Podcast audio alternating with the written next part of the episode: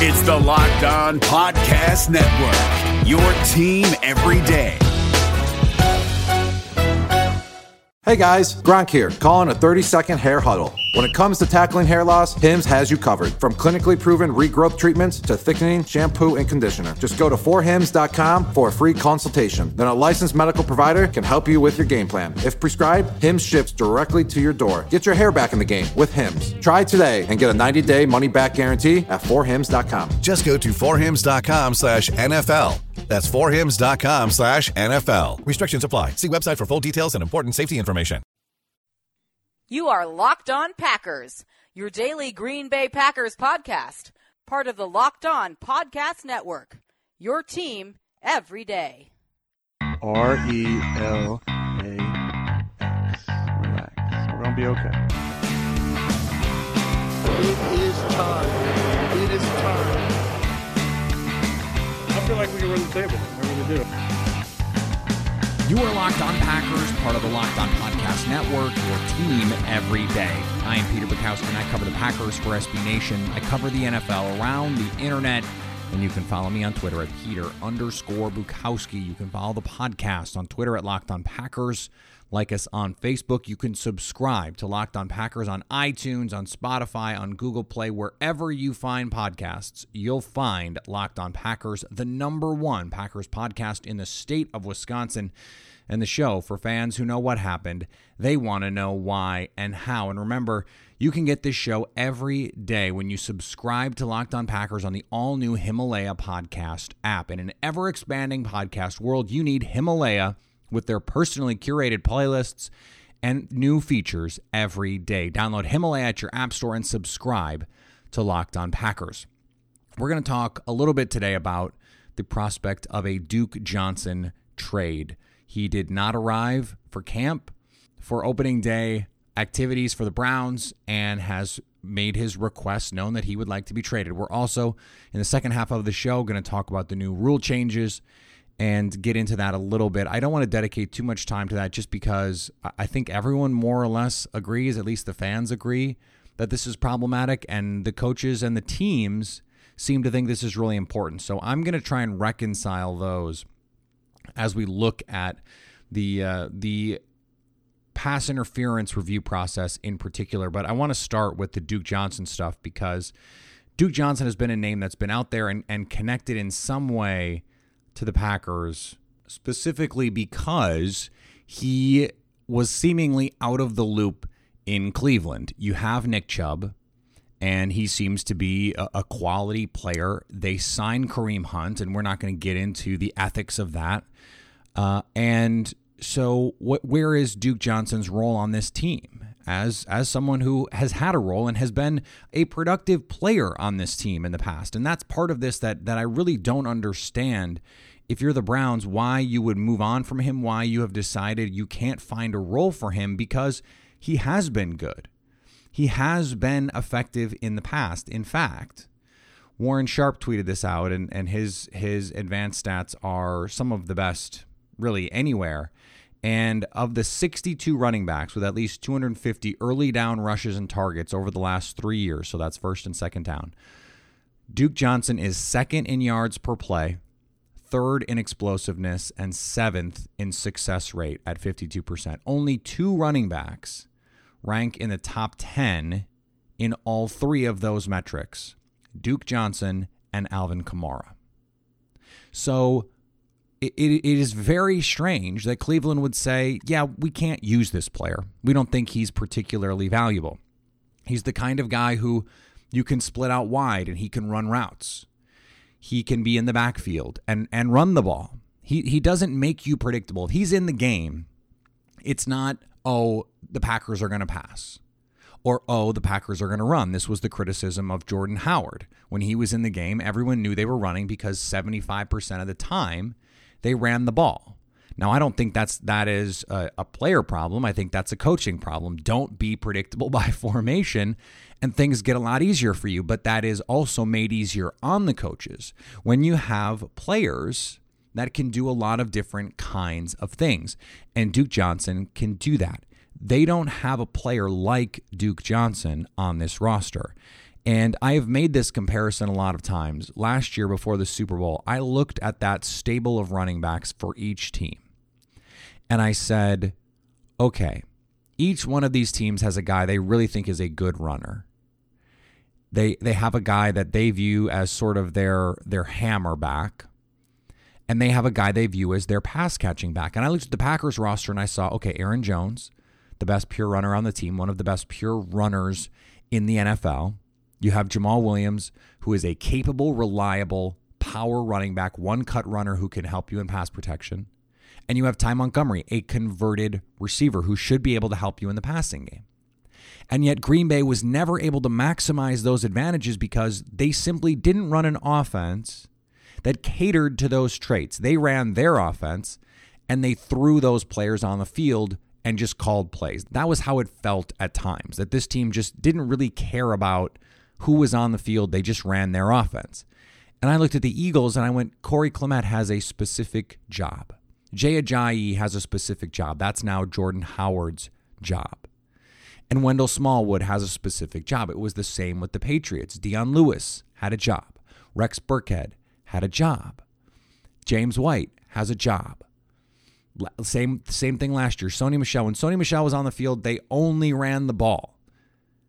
And yet they were able to do it successfully because they used a lot of different kinds of formations.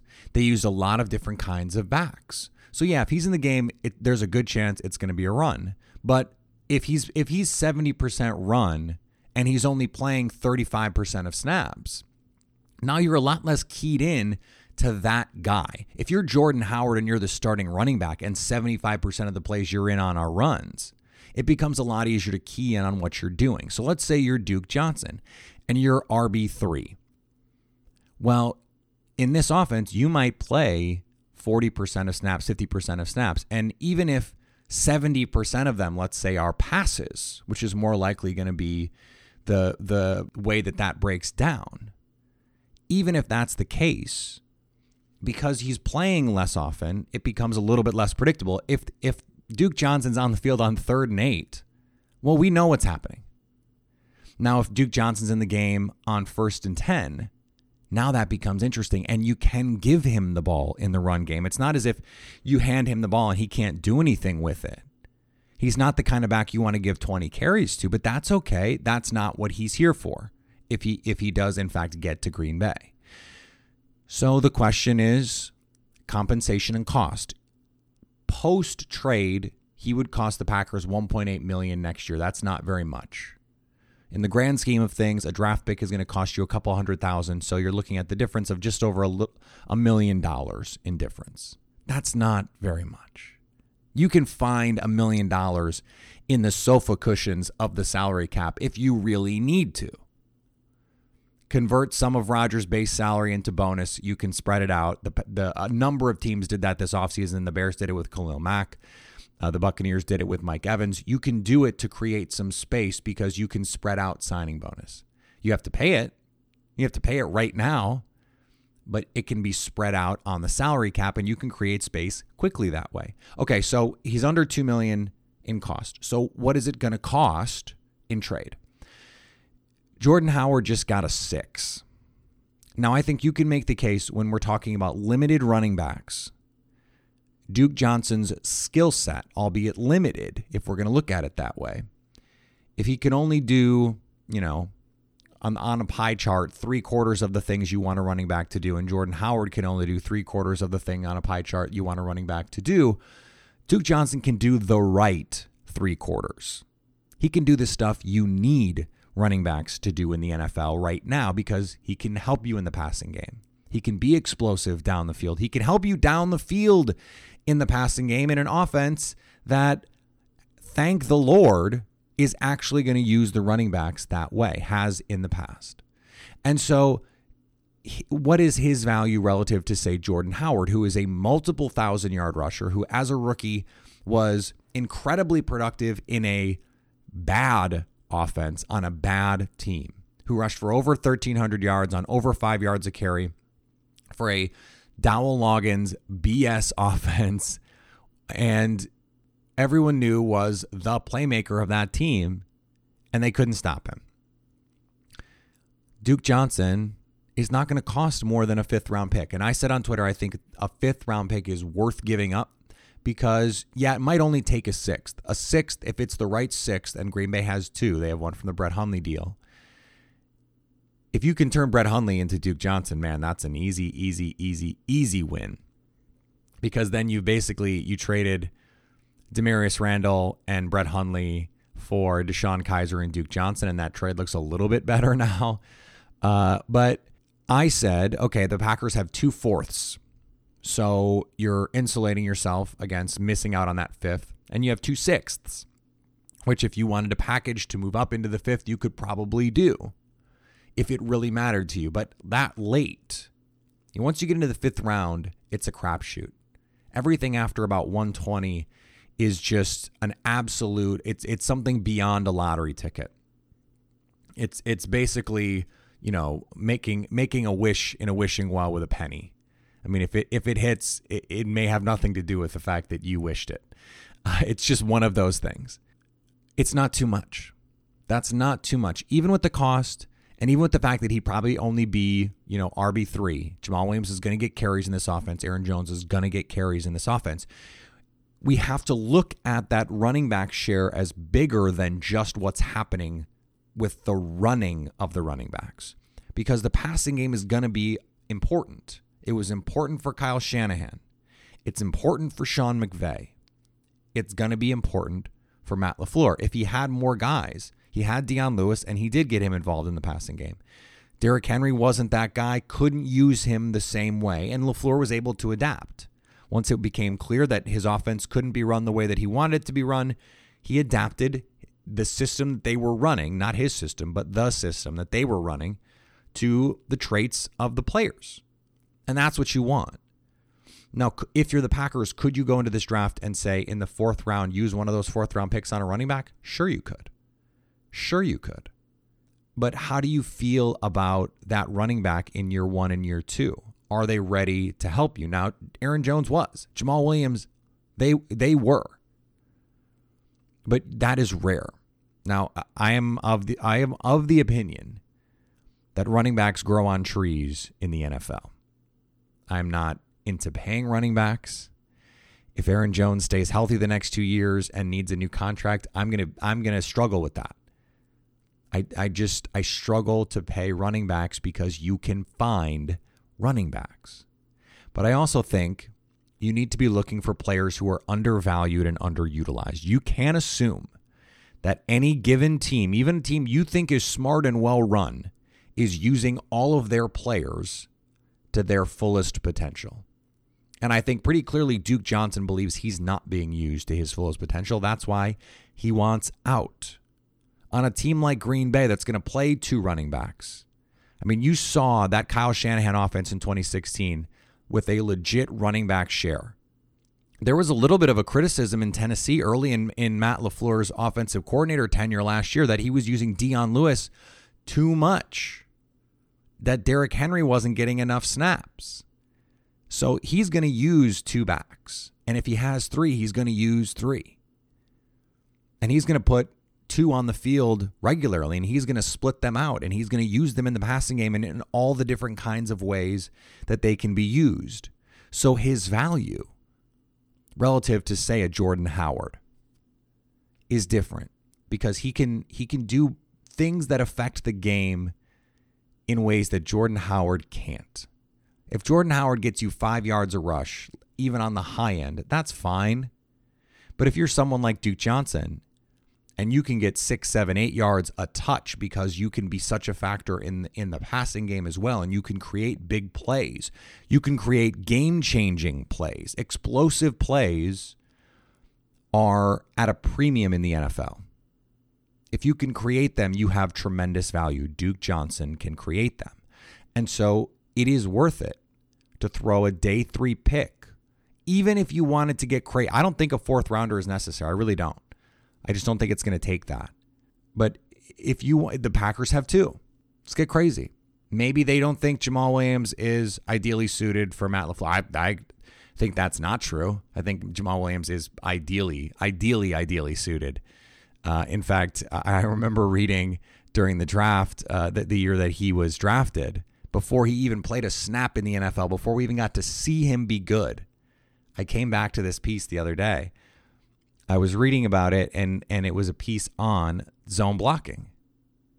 And in this piece, the author talked about the ideal zone running back, and Jamaal Williams at BYU was the example. So, you know, I don't think that's going to be the case, but Duke Johnson is also an ideal fit for what Matt LaFleur wants to do with his running backs, that Tevin Coleman type. And if Freddie Kitchens is not going to use him, listen, John Dorsey has a long-standing relationship with Brian Gutekunst. We know the connections in this front office. It makes sense that, especially if they think well of him as a guy, if they think he's a good dude and they just don't see, view him as in their plans, send him to Green Bay. Send him to Green Bay, and Green Bay should absolutely be interested in trying to get him. David Harrison here, the Locked On Washington Football Team podcast, celebrating with you a 21 grain salute to a less boring sandwich thanks to Dave's Killer Bread. I don't know about you guys, but when I eat pizza, I eat it for the toppings, not the crust. And when I eat a sandwich, it's for what's inside the bread, not for the bread. But when I throw a sandwich on 21 whole grains and seeds, thin sliced bread from Dave's Killer Bread, it is the epitome of addition by subtraction. That thin sliced bread lets me focus on what's inside the sandwich, but also adds to the sandwich with killer taste, killer texture, killer nutrition, a subtle sweetness, and a seed coated crust. Dave's Killer Bread is America's number one organic bread for a reason. It tastes so stinking good. Dave's Killer Bread is made with the highest quality organic and non GMO ingredients and is power packed with whole grains, fiber, and protein. Visit daveskillerbread.com to learn more and look for Dave's Killer Bread in the bread aisle of your local grocery store. Hey, listen up, FanDuel fantasy players. Your day is about to get 20% better. This is Vinny Iyer, host of Locked On Fantasy Football here on the Locked On Network, and I have an offer for you. Start playing fantasy this football season, and FanDuel will give you a 20% bonus on your first deposit. That's up to $500. That's a big time bonus, and all you need to do to claim it is to make your first deposit on FanDuel. I love the fantasy contests they have on FanDuel. So many different ways to play cash games, tournaments.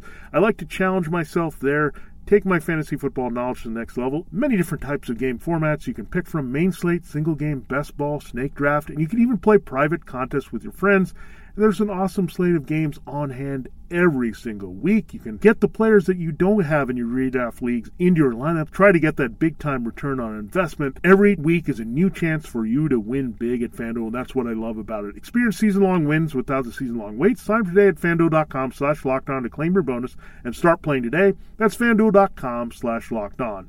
Age and location restrictions apply. Bonus issued as non withdrawable site credit that expires after 30 days. All right, I do want to talk a little bit about these rule changes because the NFL, I think, went a little too far with this. And it seems like a lot of other people in the media feel that way, a lot of fans feel that way. Obviously, the reaction is to what happened in the in the uh, Saints Rams game with the non-call. But I'll point to a, a comment that Matt LaFleur made in in the the during the owners' meetings, and that was, you know, you want to get the calls right, but you don't want to put flags on the field that weren't there, basically. And so, what this new rule does is it allows teams with pass interference to say, we think there wasn't, you didn't call anything, and so we'd like you to.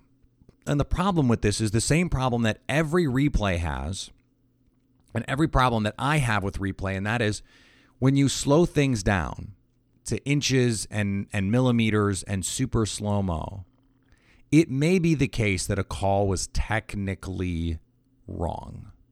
But I don't think the point of officiating is to get everything right. The point of officiating is to try and get most things right, but human error is part of the game. And the way a game is being officiated is part of the fun. This is this is an old baseball idea that it doesn't matter if every called strike is actually a strike and every called ball is actually a ball. What matters is that the zone is consistent. So if you're going to let defensive backs maul receivers, Let them maul receivers all game and let both teams do it. This happens in basketball too. If you're going to let them play, let them play. And if you're going to call it tight, call it tight both ways. And and this can be an important part of how football is played. Because there may be times in a game where you have to call it a little bit tighter because attitudes are a little bit higher. You look at a Cincinnati Pittsburgh game where at any moment there could be a fist fight. You might call that game differently. And replay could upset the balance of those kinds of ebbs and flows that are really necessary in our game. And so my concern with this is yeah, it, it could have helped the Saints in that situation rectify a clearly incorrect call. And I think this is the spirit of what replay is. So, in that way, I get it. And I get why teams are saying, look, we need to fix, we need to have the opportunity to fix clearly incorrect calls and non calls, egregious calls and non calls. The problem is replay has been parsed so far that that is no longer how it's used. We're looking at, you know, blades of grass, the difference. And and I, I have always believed that you need to put a shot clock on these things. If you can't tell that the call on the field was wrong in the first 30 seconds, maybe a minute, just to give everyone time to see multiple angles. I don't want super slow mo. I don't want NBC it. Just just run it. Just just show the play. And I'm sorry if that makes me sound like an old man. I want the, I want the officiating to be right. I want the calls to be right. I don't want anybody getting robbed because of bad officiating, but I think we've we've come into this world now where we look at these calls and if replay says it's close and a call stands or it is overturned, now we have to be outraged about it. We have to be so mad that team A got robbed over a call that was fractional, that was marginal, that was that was you know a razor's edge from going the other direction and we have to act like this is the biggest injustice that has ever been seen in sports or in life. And it seems like the NFL relishes that, that they want that, that they welcome that, because that discussion means their league is being talked about, even if it's being talked about in this potentially negative way. I, I, I understand the impulse to say, we want to get obviously incorrect calls wrong. That is the impetus for a replay. That's why it exists. Jerry Rice clearly fumbled, and the Packers couldn't say he fumbled. And so the 49ers won a football game they had no business winning in the playoffs because Green Bay couldn't challenge an obviously wrong call. That is the situation we should be looking at when we're looking at replay. And so that Saints Rams play is obviously a wrong call. You'd like to be able to reverse that. I understand that impulse. I agree with it. And and I would have liked to say, okay, maybe in the last 2 minutes those kinds of things can be adjudicated that way. Or maybe you have an official in the booth. You know, the AAF has a, the replay official mic'd up and on video. And so you actually get to hear the replay official go through the process of determining whether or not it was a catch, whether or not their feet were in bounds, whether or not the ball was fumbled. There's full transparency. So if we're going to do this, the NFL would never, by the way, never, would never. But if we're going to do it, let's do it. If, if we're going to replay every call, then I want to know and I want to see the transparency. Show your damn work. Let me see it. Because otherwise, we're, we're just adding variables that officials are already proven they're bad at balancing. They, they can't do it in real time. They struggle to do it even on replay. And so, why are we giving them more things to try and, and call? I want the calls not, I, I want teams not to be screwed over by bad calls too. I do. I mean, I I remember how I felt after the fail Mary. I remember how the Packers felt, by the way. TJ Lang was very unhappy. I remember very specifically, Aaron Rodgers was very unhappy and and publicly so about that. And that was the that was the replacement officials. I remember how I felt after the Jerry Rice play. But we're opening the door here to all kinds of possibilities that the rule was never really designed to deal with. And that's the concern that I have. Putting flags on the field in non-obvious situations. Oh, he got a little bit more. I mean, one of the one of the calls that that the NFL mentioned was a non-called defensive pass interference against Brandin Cooks in the Super Bowl. And I remember watching the play, and I remember watching and seeing that the defensive back did hook Brandin Cooks. But it's the kind of hook that takes place on every snap, every game. If those kinds of things are going to get called, if they weren't called live, I have a serious problem with this rule. Because those are things, that's not an egregious miscall. And so by opening the door here and not just saying, okay, we're going to do it in the last two minutes, or we're going to do it in preseason and see how it works, or something like that, by just rolling it out, now it's going to be exceedingly difficult to put the genie back in the bottle. And it's only going to make things more convoluted for a league and for fans where no one knows what a catch is. We're now going to be trusting the officials to put flags on the field where they weren't called originally I mean, how does that make sense? It doesn't. It doesn't. But this is the NFL. And at a certain point, we have to stop expecting it to make sense. This episode is brought to you by Shell. College football is best enjoyed at home. You know, the home that has no rooms because it's a stadium of 70,000 screaming fans. But wherever you are, ESPN and Shell can take your fandom further with savings up to 15 cents per gallon for fuel rewards members at Shell. Welcome home, football fans. Terms and conditions apply. See fuelrewards.com slash fuel your fandom for details. Shell is an official sponsor of ESPN College Football. ESPN, the ESPN logo, and ESPN College Football are registered trademarks of ESPN Incorporated. This episode is brought to you by Philips One by Sonicare. One up your brushing with Philips One.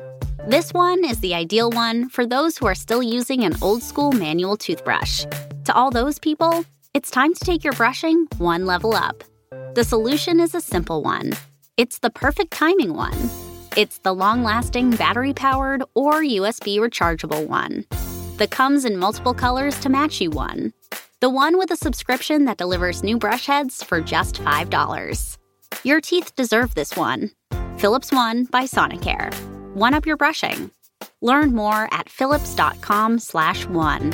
That's P-H-I-L-I-P-S dot com slash O-N-E.